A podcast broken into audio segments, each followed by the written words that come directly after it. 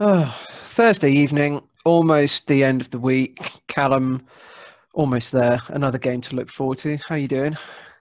I'm, uh, I'm all right, mate. Yeah, I'm I'm good. You sound like you've had a rough day. You, the words you're saying are optimistic, but the heavy heart and the, the sigh with which you say it gives off a different uh, a different impression, mate. Everything all right? Everything's fine. It's just one of those weeks where you're sort of just stumbling towards the finish line. It looks within reach, but at the same time, you're thinking, still go get through another day. It has dragged a little bit this week. I, I, I feel most weeks recently I've been it's been flying by for me. You know, working from home, but no, I'm I'm good in good spirits. Weekend is upon us. Uh, with that brings another game. We're just off the back of three points. I'm well in the Christmas spirit. I don't know about you, mate. I'm a I'm a Christmas man. I, uh, you know, I've got I've got the decks up and everything, and I'm uh, I'm looking forward to doing some last minute shopping. Best time of the year for me. The light point of today was I was in charge of uh, doing a team Christmas quiz, so I did put that together, and it seemed to seemed to go down well, which is all good. We got the tr- we got the tree up. We've got it's strange like this year. It's one of everything about this year seems strange, but it's nice to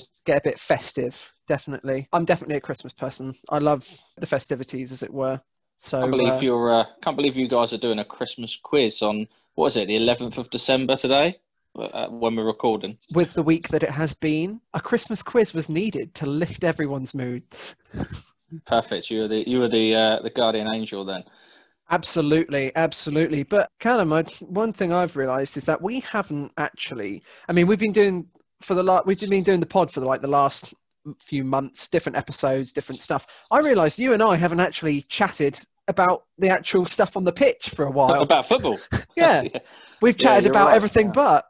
You're right. We're uh, we're we're chatting about Christmas now before we even talk about any other matches. I hope, uh, hope all of our listeners are enjoying what's going on on the pitch at the moment and uh, are, are in fine spirits during the week for Christmas and then come the weekend for what Ralph's lads are doing on the pitch. But you're right, we had that kind of little stint where uh, we couldn't do the podcast, so we were writing up everything in terms of football. And then the last couple have been sort of with guests and, and things like that. We just recently recorded our 1 to 11 all time as, as voted by you guys on Twitter. So, uh, yeah, that one's still to come. So they're, they're coming thick and fast. What do you say we get into it? I think that's a brilliant idea. Let's actually chat about some football. Uh, well, without further ado, my name's Tom Murray. My name's Callum Wilson. This is Under the Lights, and we're off again to Kingston Corner.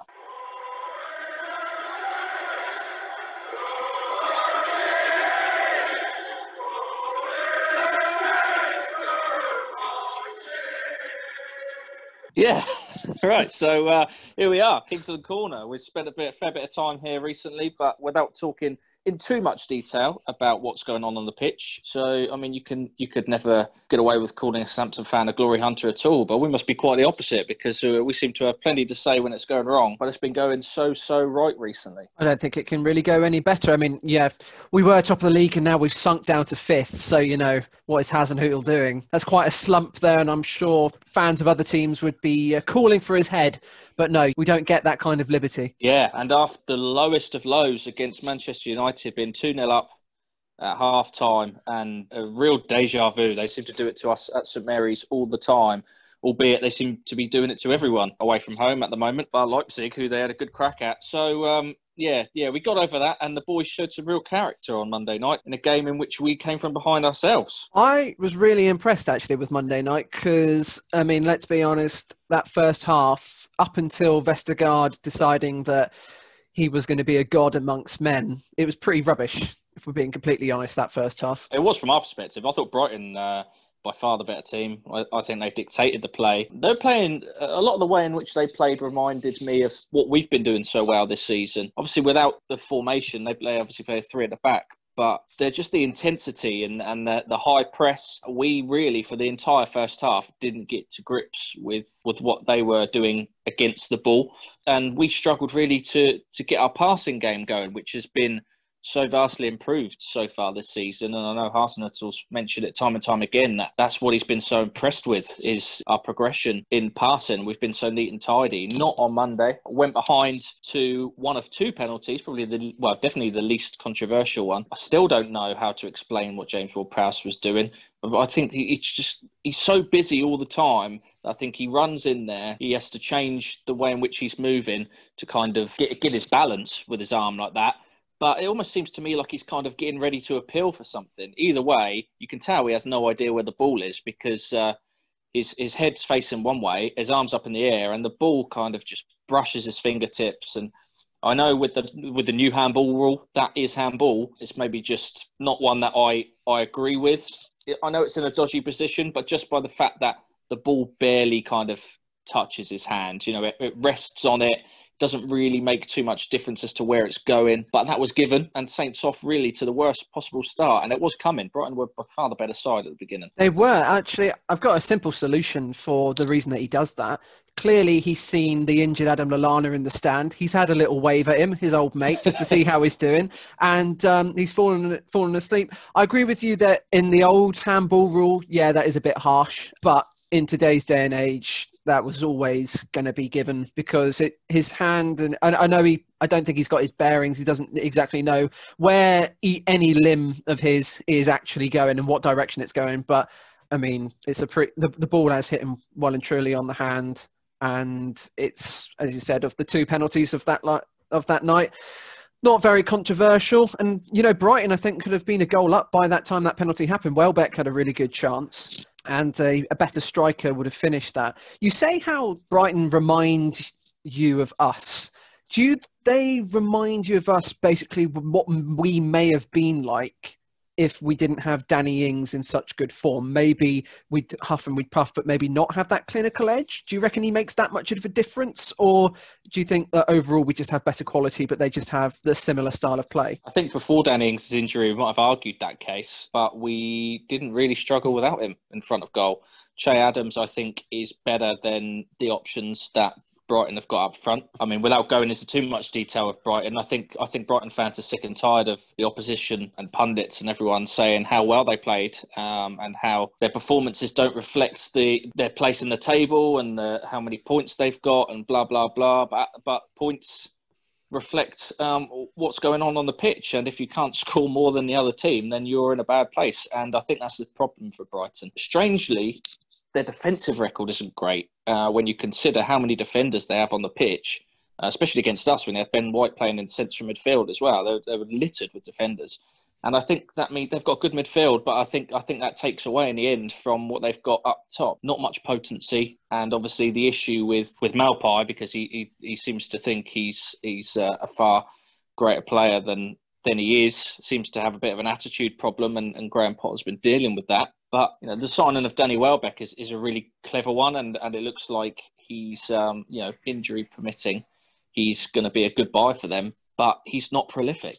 Uh, neither's Connolly, and then you look at it, and they're relying on Pascal Gross to find that form from a couple of seasons ago, and, and Trossard to do some bits. So, yeah, I think I think from Saints' perspective, to stay in it at half time was important to weather that storm was pretty vital. And you always felt, despite that we were playing pretty poorly, that we wouldn't, you know, Brighton weren't going to run away from us. And as you said, that, that Vestergaard goal came at such a good time and it was such a terrific goal and really reflected what a colossus he's been so far this uh, this season.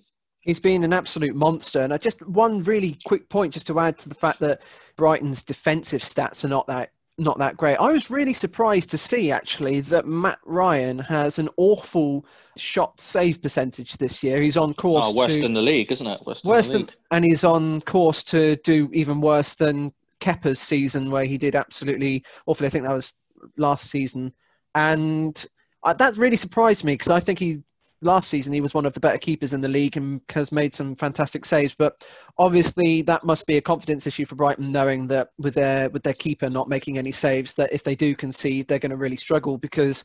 And we don't want to make this an episode all about how Brighton play because that's that's not what we're doing. But you're right. You take Maupay's goals out of the game, and then you're struggling to see who can be a, even close to prolific scorer for them. But yes, someone who is being prolific this season, but Jannik Vestergaard, Callum. Yeah, he is. And and and to your question earlier as well about Danny Ings, he is vital to us if we want to try and stay in the kind of upper echelons that we're in. But without him, uh, we we have more than Brighton have up front. And that's the point I'm trying to make with the likes mm. of Che Adams, with Armstrong and, and the midfield we've got, and we've got goals from midfield now. Djenepo, you know, is getting there. We've got options off the off the bench. And of course Theo Walcott is is looking good as well. So we've got a plethora of options for when Ings isn't there. However, when you add someone the, the, the caliber of Danny Ings, he, he gets points on his own um, in terms of an attacking perspective. But at the moment, the big Dane at the back, the great Dane, he's looking like he's going to get us points on his own because uh, he scored another header. I think that's three goals for the season already, and I was I was so impressed with that header. I mean, it was perfect. I, I, at first, I thought the delivery from Ward Prowse was clearly deliberate, but at first I thought, oh, it's not one of his best because it was it was high, it was curling away from the goal, and actually when he headers it, he's a good sort of what twelve yards out, maybe a little bit more, just in front of the penalty spot near post. So I think it's not the easiest place to header a ball from, but then he went and did it and popped it in. Uh, in the top corner over Matt Ryan and, and, proved us proved us wrong. It's funny actually. Just before that, I said um, to my mates we were watching it. Literally before that set piece, said I don't think we're going to get much from set pieces because they've got so many big lads, Brighton. But it doesn't really matter when we've got the biggest one on the pitch, does it? it's such a good header, and the way you describe the cross is absolutely perfect because. I yeah, when it came in, it looked flat. It looked high. It looked like it was you know it was going to be a wasted ball. But obviously, Big Jannik has got his forehead on that, used his neck muscles to power it into the far top corner. And as you said, you can't really ask for a much better header than that. And I think, I mean, it's been said countless times over social media, through pundits, that Jannik Vestergaard, yes, last couple of seasons, he has been a bit of a liability, but as this season, he has been utterly superb. And we thought that Salisu was going to come in and take his place immediately. Obviously, he's had his own off-field problems. But at the moment, he's going to have to do well to even get past the current two. Yeah, I think Bednarek will eventually be the one to move. Does still have those those errors in him. They've been they've been fantastic um, since the since he came in in the third game of the season and made that partnership. And we'll get onto it more when we kind of preview the Sheffield United game later in the in the episode. But there are one or two things against the ball that still worries me and still uh, still I think still a weakness in the way that we play. I think it's deliberate, but it involves the centre backs. But let's talk about the rest of the game. I think by the time that goal came, Saints were starting to take control. We were starting to uh, get a bit of the ball. I think Brighton were retreating a bit. Set piece, as it has been so vital for us in recent games. Then in the second half, another good good half from both sides. But I felt like Saints were definitely more in the in the game in the second half than they were in the first. And then um, Kyle Walker Peters gets on the end of, of one of those excellent diagonal balls, this time with the left foot of Vestergaard again, and draws a foul. And I don't know what your thoughts were on it, but it was a VAR controversy. It took a bloody long time for them to make their minds up. And even by the end of it, I think it was difficult to say whether it was or wasn't. It was a really difficult one, and Sky were obviously uh, licking their lips at that one because you know with an extra hour to go after the game on the Monday night show, that's something that could fill. And Jamie Carragher was certainly certainly wanted to uh, to talk about that as much as possible. I don't know if I'm being completely honest. I still don't know now. I thought that it, obviously a fantastic ball from Vestergaard. It looked from the first replay that he had fouled him outside the penalty area that's in real time. And then you look at the replays and he gets a nudge in the back and you're thinking, is that where the foul, is that the foul that he's given? And then you look closer and uh, there is the coming together of the knees and it does look maybe that it's just over the very, it's sort of like the apex of the box, isn't it? It's the corner of the penalty area and whether he's whether they deem because the angle they used as well all the angles don't they all provide a different picture. It's really difficult to conclude what's actually yeah. happened. So if he's not if he's deemed it therefore that the push on the slight nudge on the back is not a foul but the coming together of the knees is then if the knees are on the line then that's a that's a penalty.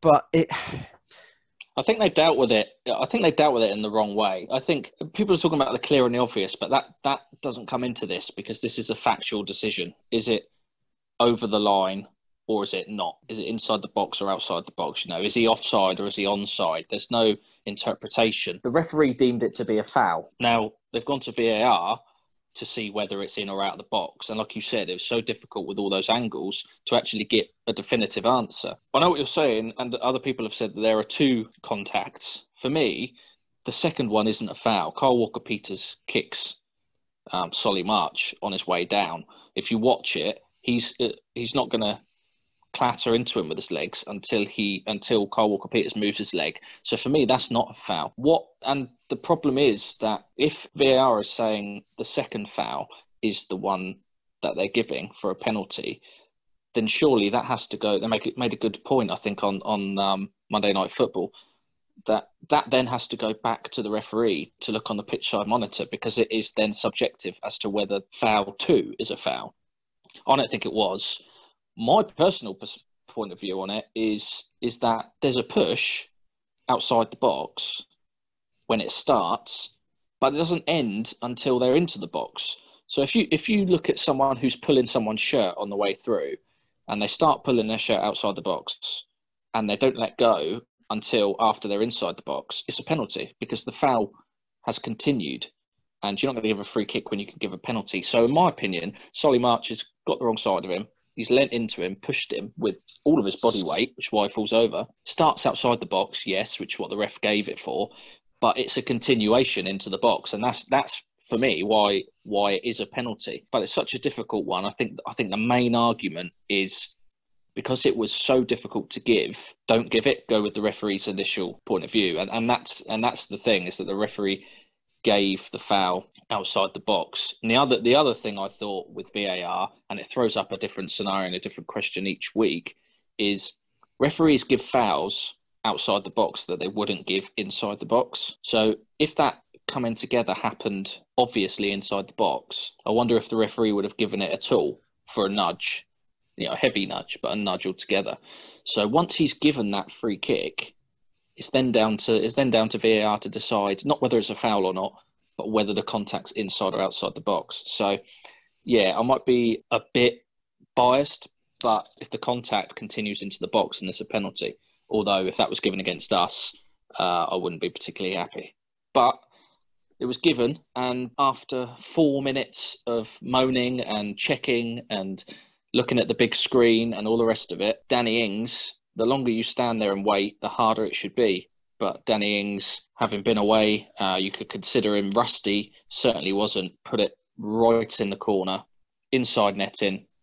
Great celebration and uh, and back on the score sheet, which is great to see. Yeah, it was a brilliantly taken penalty, especially after, as you say, all that time that he spent waiting and you know nerves would have got to lesser players, but he just the thing about Danny Ings at the moment, we can we can say the same thing every single week, but he has so much confidence through himself and belief in himself. He knows that he's bloody good at the moment. He knows that he's going to stick that away, and I think that just quickly last season when he took that penalty against Bournemouth, that was completely unlike him. And obviously, then he took another one afterwards and smashed it, uh, part, smashed it past the keeper.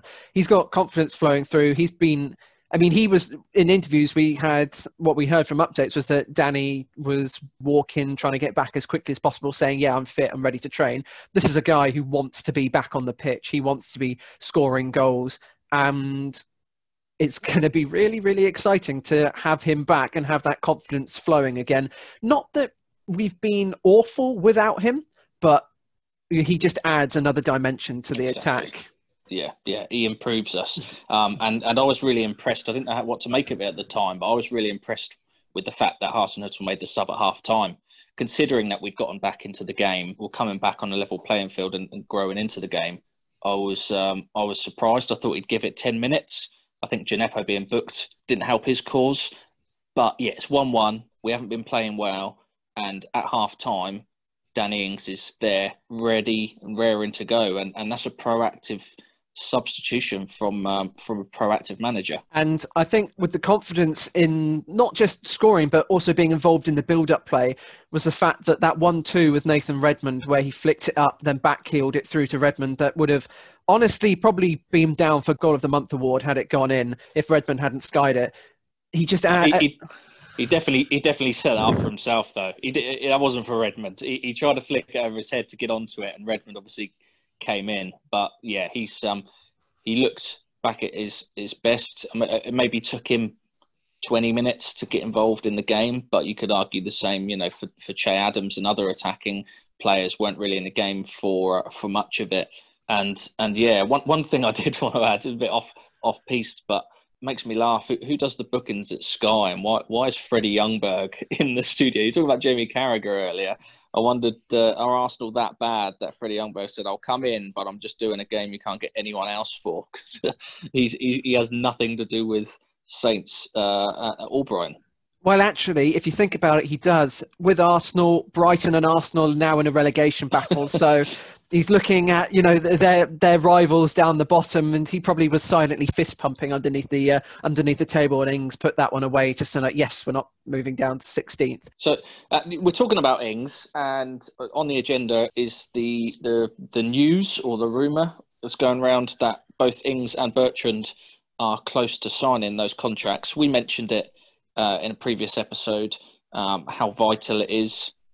You don't want to be losing another player you know, is it is it about money? The, these contract negotiations have been going on for a while with their agents. It sounds hasn't happened yet, but it sounds like there's um, positivity going around towards the pen to paper for two really important players for us. How significant if we can get that done before Christmas or before this run of fixtures uh, Bertrand, but especially Ings, to really send out a statement going into those fixtures in fifth place and try and get ourselves maybe into the top four by Christmas. Well, I said at the end of the transfer window in October that one of the best signings of the summer or the best bits of summer activity was the fact that Ings was still here after a 25 goal season.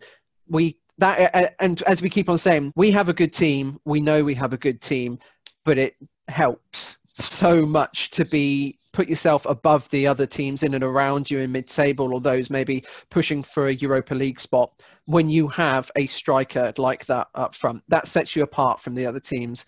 And if we were to get that contract signed, not have this sort of um and ahhing about where is his mind, what's he thinking, is are we even if he, if he doesn't sign, are we even talking about January, etc.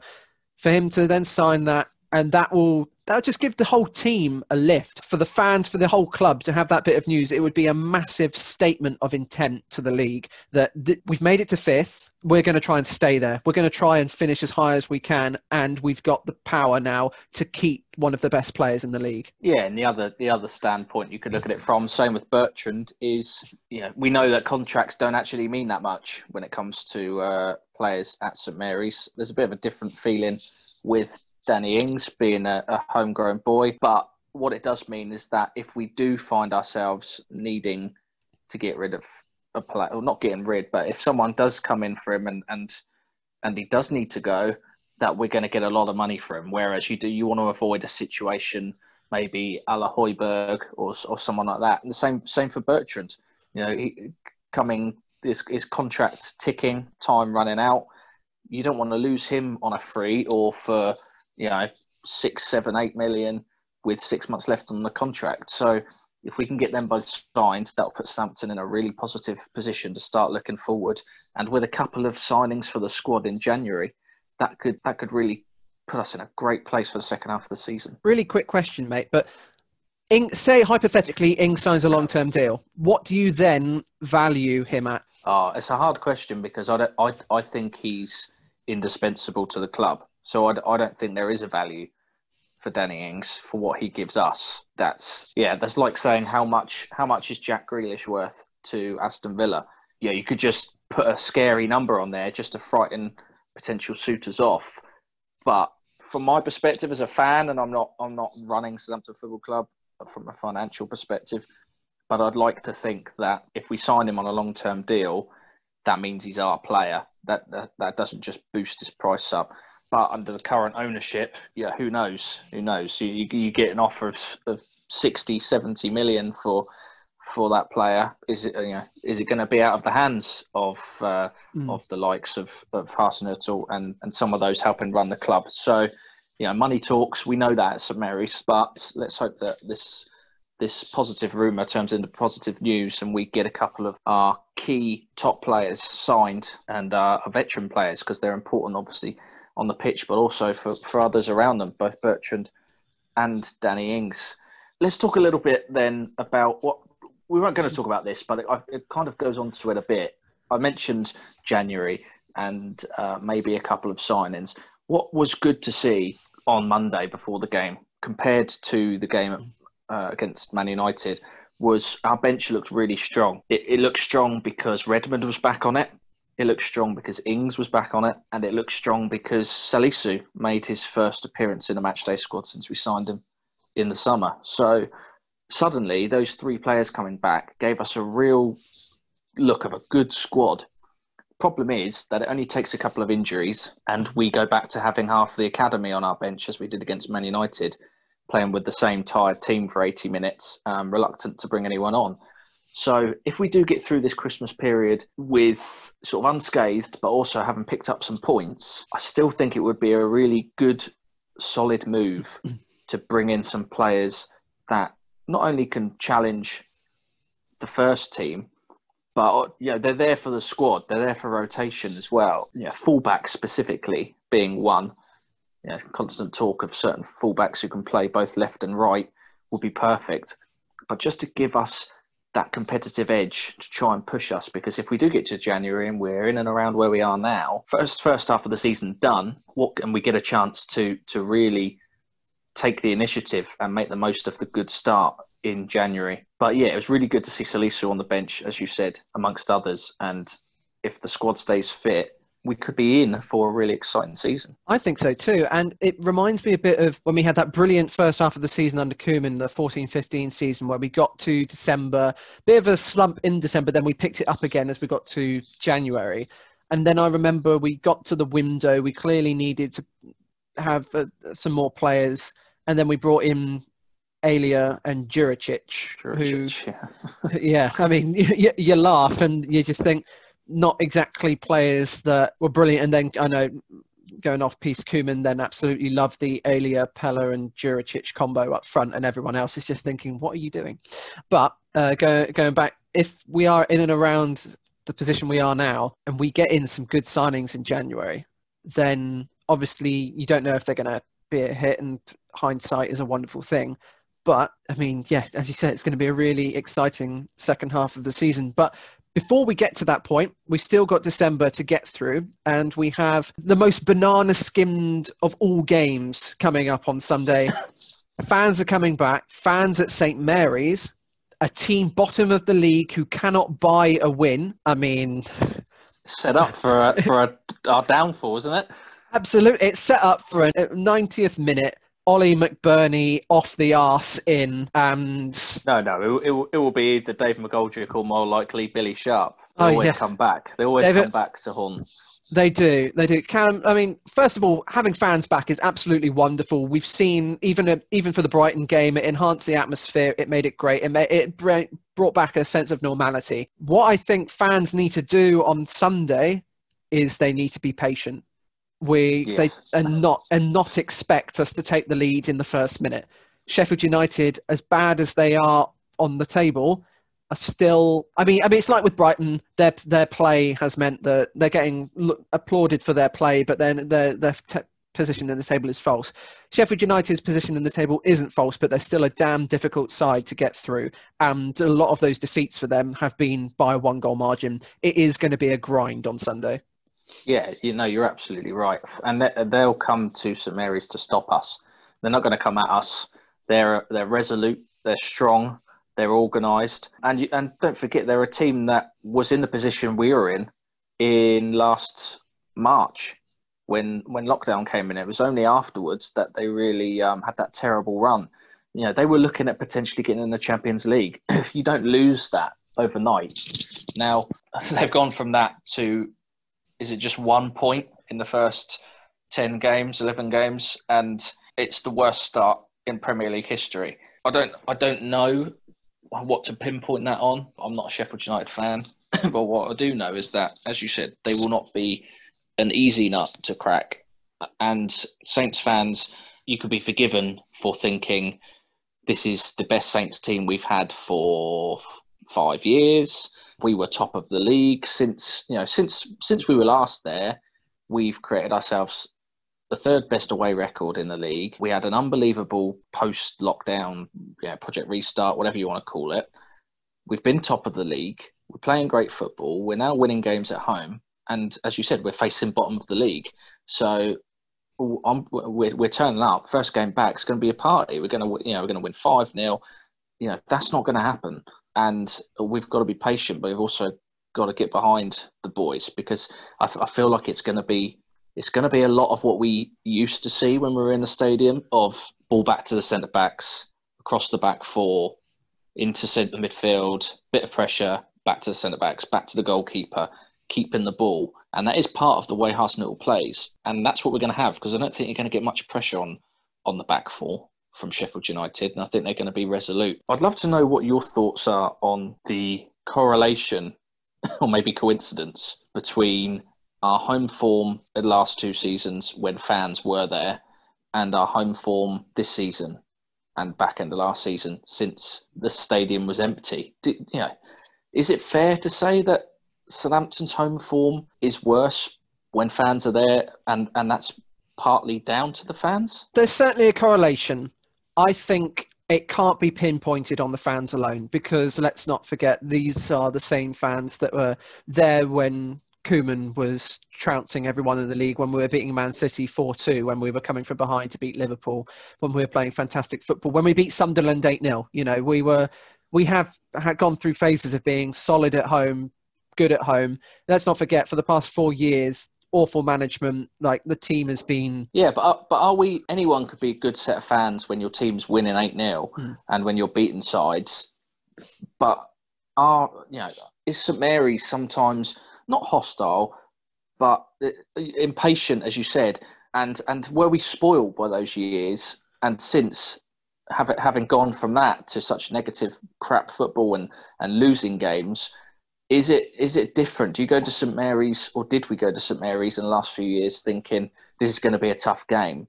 Whereas before we were going there with the expectancy to win. I mean, uh, you know, on that logic, we might go back to where we were because I think Southampton fans are going to go to St Mary's with more optimism than we've had in a bloody long time. I think you can say that uh, because you know, you know, when we came out of those sort of glory years, as it were, fans' expectations were it was a bit of a shock to suddenly go. I mean, it only took one. It only took one season for the transition from challenging for uh, Euro- European football to suddenly battling relegation, and fans' expectations have suddenly just gone straight down, and you're thinking, what on earth's going on here? I'm, I agree. I think the feeling around the whole club at the moment. I think this is. I saw a tweet. I cannot remember who it was by, but it's it, it, how I feel at the moment. I feel this is, and it's strange because fans haven't been to the stadium, but I think this is probably the most unified the club and the fans have been in a really long time. And yes, as you say, it's easy to sing when you're winning, etc. But the club are getting off the pitch. The club are getting everything from the sounds of it, they're getting everything right on the pitch. They're getting everything right, and I think the fans are going to be incredibly excited. You're just worried, possibly, that we talk about Hasenhüttl's style of play, where if they don't see an opening forward, they we they will recycle possession and go all the way back to the centre backs and then start again. And that's where the Kyle Walker-Peters um, opportunity came against Brighton, where we just played it back and suddenly there was an opportunity to play it forward it's a case of if it's 10 minutes gone and we're finding Sheffield United a tough nut to crack, you just worry are there going to be groans, moans when we play it back to Vestergaard and Bednarek again, trying to find a way through? That's what you worry about. And maybe you think, will you actually hear those when there's only 2,000 fans in the stadium? Yes, you will. You will still hear those because even when there were no fans in the stadium, you can hear pretty much a shout. You can hear Bl- Bloomin' Adam Blackmore commentating in, up in the stadium probably from as a player. And I feel that yeah, with fans, I, I worry that you don't want to. The players don't want to feel suddenly that huge sense of pressure, but I think confidence is so high within the group now, and that they got the win after that agonising defeat to Manchester United. If we'd lost to Brighton or maybe drew with Brighton and then suddenly we're going on a bad run of form, Sheffield United, you're thinking moans and groans because we haven't taken the lead after five minutes there could be that frustrating because you're like you're in a fantastic position don't throw it away. But we're coming off the back of a win Ings is back. It's a game because it's a game that we fans are going to expect to win and at a canter that's just not a good combination really. Yeah i think it's i think it's lazy and probably easy to assume that fans there was a causality with uh, up upturn in form because fans weren't there. I think as you rightly said over the last few seasons, it's been pretty dross, and that has caused the fans at times to get a bit fed up because we know we know what we're capable of as a club. And you say the club has started getting it right off the field. I think it's going to be a real positivity and a real boost when um, not when the club and the players necessarily need it because we're doing so well already, but even more so to drive us at home to to more points because everyone's going to be so happy to be back at the stadium. Those 2,000 fans, uh, uh, Christmas has come early for them. I think they're going to be there in good voice, whether they should be or not. Um, and I think there's just going to be a general atmosphere. Even when you hear people talking before the game and, and when they're training and just the players are getting ready, just that murmur, it's just something different. It's something closer to to the norm. I think the fans are going to be happy to be there. I think they're going to be happy to see a side that is playing well, up close and personal. And I, I think at times they, will they'll drive the team on. And you've got to remember, it, it's hard to support a team um, and be be upbeat when you're constantly losing games at home and under certain managers playing badly. But you've got to remember the times where we did get those wins and they meant even more.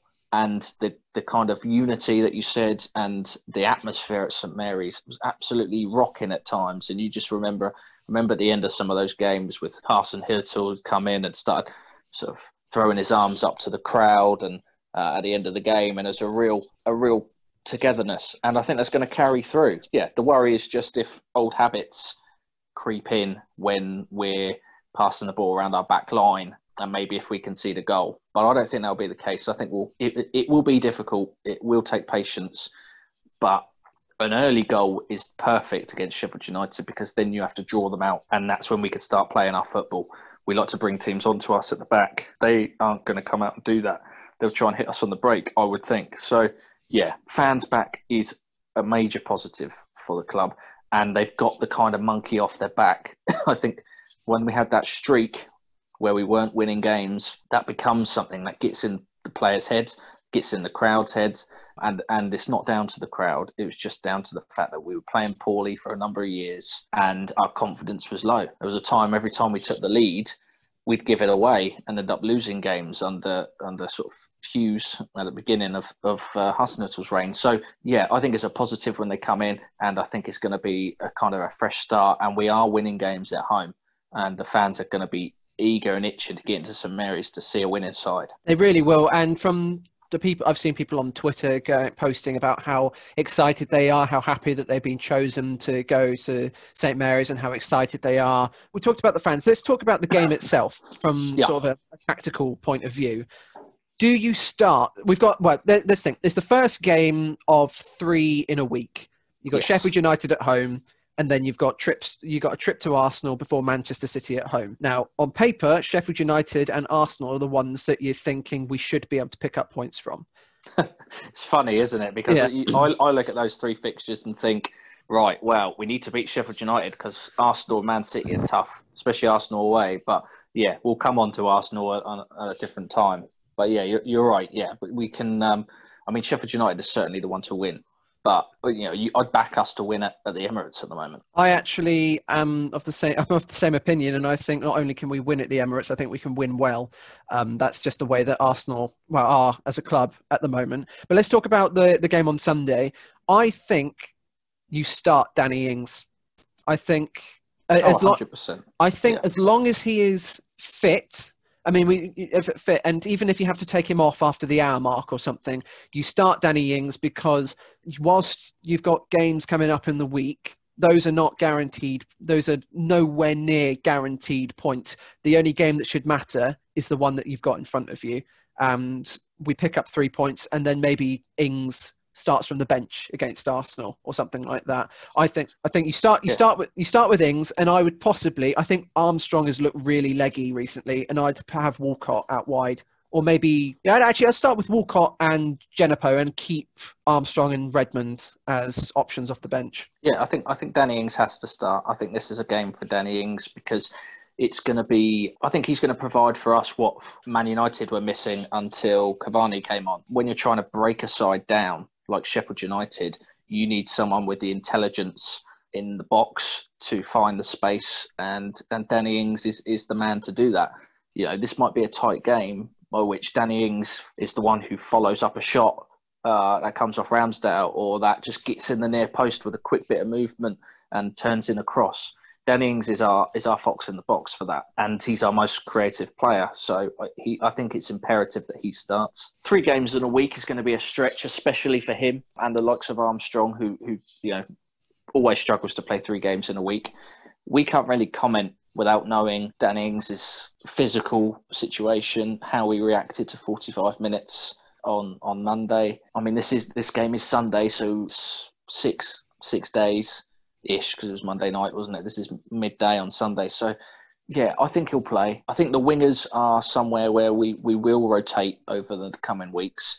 I think the back four and the goalkeeper will stay as they are. I think you can you can do that. Certainly with centre backs, the way the fullback role is at the moment, they're getting up and down the pitch. They do need a rest sometimes. However, right now, I don't think we've got the backup in those areas, which is unfortunate. I don't see, well, Ward-Prowse is going to play every minute of every game. I don't see Romeu getting dropped at the moment. I think we might see Diallo coming on a bit earlier. Uh, we might see him coming on around 60, 65 minutes rather than getting five or 10 at the end. But yeah, I think, I think Djenepo struggled against Brighton. He seemed to be able to beat one man, but they did really well at doubling up on him with uh, I think it was uh, Veltman over on that side coming to help out. But again, you're probably right because we need creativity. And I was thinking maybe Redmond will come in for him and Walcott will or Walcott will play out on that side and Armstrong might might start. But I think I think Djenepo probably is the man to start because if you're trying to make something in a tight situation, Redmond, although he, he can do that, I think Djenepo is, is much more unpredictable and, and better one on one. So uh, yeah, I could see maybe a couple of changes, but I wouldn't expect too many uh, from the side that won. No, I think um, it, not too many changes because I think that it's it's weird. It's weird to saying that against uh, against a team like Arsenal, this is a game that we can pro- maybe try out something new and rotate. But I actually think that Djenepo against Arsenal would be perfect. I think that he's the kind of unpredictability that at the moment their defence is really not dealing with very well and I feel that maybe even having Diallo at the Emirates as well. It's strange. I'm. It's almost. I'm looking at the game at the Emirates as by no means like a guaranteed win, but I'm actually looking at and thinking I'd be disappointed if we don't win. I think Danny Ings will probably be rested in that game. If you think back to last season, and Hasenhüttl did a brilliant job of really maintaining the team throughout the Christmas period. And there was, from memory, there wasn't a great deal of uh, of change but if you recall, when it comes to that Boxing Day game that gets wedged in, you get three games in a week. Uh, we rested Danny Ings away at Chelsea. Now, they weren't the greatest team at that point, but we still won without him uh, quite convincingly. And I can see that being a similar game at um, at the Emirates. I think Danny Ings might be rested, dropped not the word, be rested after coming back from an injury. Three days, three games in a week, I think is too much. So I think I think that will be the game for him to to to be rested. I think Adams and I'd you know I'd I'd maybe even look at playing long in that game because like you said, the defence, the confidence isn't there. So let's get on top of them early. So uh, a Walcott returning to his old team. So yeah, I'd I'd say maybe Ings for being dropped for that one, being rested. But generally, I think the crux of the team will, will remain the same. I just I think the wingers are the ones that we rotate usually with Walcott, Redmond, Armstrong, and Djenepo, with the option of, of Walcott obviously being able to play up front as well. The rest of the team pretty much stays as it is. What I was going to get onto earlier when we were talking about Vestergaard and Bednarek and what a what a great partnership they've been is that it might not be it might not be the case against Sheffield United because I don't, unless they have Brewster, I don't see them with too much pace up front, too much attack and threat generally this season. But what I don't like in the way that we're playing, and it puts me on edge, and and it happens over and over again, is that there seems to be, and I've heard uh, Bednarek, I think, talking. It seems to be a, a, a deliberate attempt from our centre backs to attack the ball and press the ball and and leave their position at every given opportunity, and that seems to have been dropped into them by the manager in the way we're playing. And I know that we we set traps up up the other end of the pitch, and that's all fine. But what I continue to see, and we are getting punished against the bigger teams, happened with Vestergaard against Man United, happened with Bednarek when he got turned by Werner against Chelsea. What we're finding and it includes when Bednarek goes on those little mazy runs because he's got fantastic feet and brilliant, and he's done really well. But when we lose the ball, he is miles out of position. And what it does happen, and it, ha- and it was happening against Brighton when we weren't playing well, was they will dive in when the ball isn't there to be won. They're late. The striker lays it off, and there's a huge gap to be attacked. And when Vestergaard and Bednarek are found running back towards their own goal, that's not when they're at their strongest. And that's when I feel we need Salisu. So I'd like that out of our game because we've got such hard-working players in front of them. I don't think we need to make take such risks and make it so difficult for ourselves because Bednarek's done that a few times. What was the game? It wasn't last game, maybe the game before, where he um, he came racing out and completely air kicked the ball, uh, tried to put it into touch, and he completely missed it on that right side, and uh, and they were in. Who did we play before Brighton? It would, it would have been Man United, I think. One of their first half I chances. It, I think I think it was the Man United game. Um, I think it was second half. Yeah, he came he came running out and he completely air kicked the ball. Essentially, missed it, and they were in. And uh, I just don't think maybe that's that's the game for the likes of Vestergaard and Bednarek. And that's where we find with our with our fullbacks so high up the pitch, we don't have any cover there, um, and that's where we become susceptible. Not necessarily going to be an issue, I don't think, against Sheffield United unless their counter-attacking game uh, really steps up on Sunday. But certainly against Arsenal with Aubameyang and Lacazette and uh, and other pacey players they've got, and especially against Man City, we could come undone. So I do see eventually Salisu coming into the team for Bednarek, unless uh, unless we we eradicate those kind of errors. Yeah, I have to agree. And I, again, the Emirates is another place where I reckon we may see Salisu make his first uh, first appearance because while the players may be physically fit, it's also how mentally fit they are. And you've got three games in a week, and Arsenal and Manchester City are going to require, I mean, and Sheffield United as well. All of the games are going to require a huge level of concentration.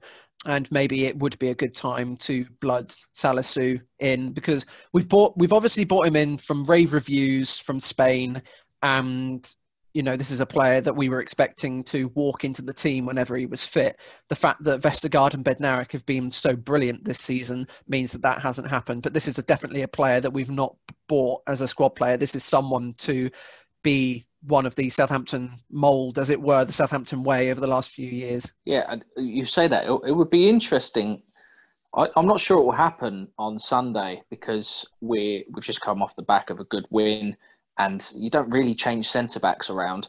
But I just wonder, with three games in a week, if he is looking to bring Salisu in for one of those games, and the problem they've said, you know, fitness and all that, but also him learning our style of play, which is which is definitely an education. I just wonder if playing bottom of the league, where you're going to spend most of your time in possession, most probably, I, I just wonder whether he might use that as a game to blood Salisu. So so he's so he's not sort of rabbit in the headlights and, and isn't thrown in at the deep end, if you know what I mean. Mm. Um, Arsenal might also be considered in the relegation battle as being one of those sides that you could maybe blood him, and it is the middle game of the week. But I, yeah, I just I just wonder if if if he is going to use him, whether that is the game of the three. How do you how do you see it going then before we we sign off on, on Sunday? Because you've got Sheffield United desperate, mm-hmm. desperate, desperate for a win. Southampton desperate for a win for completely different reasons.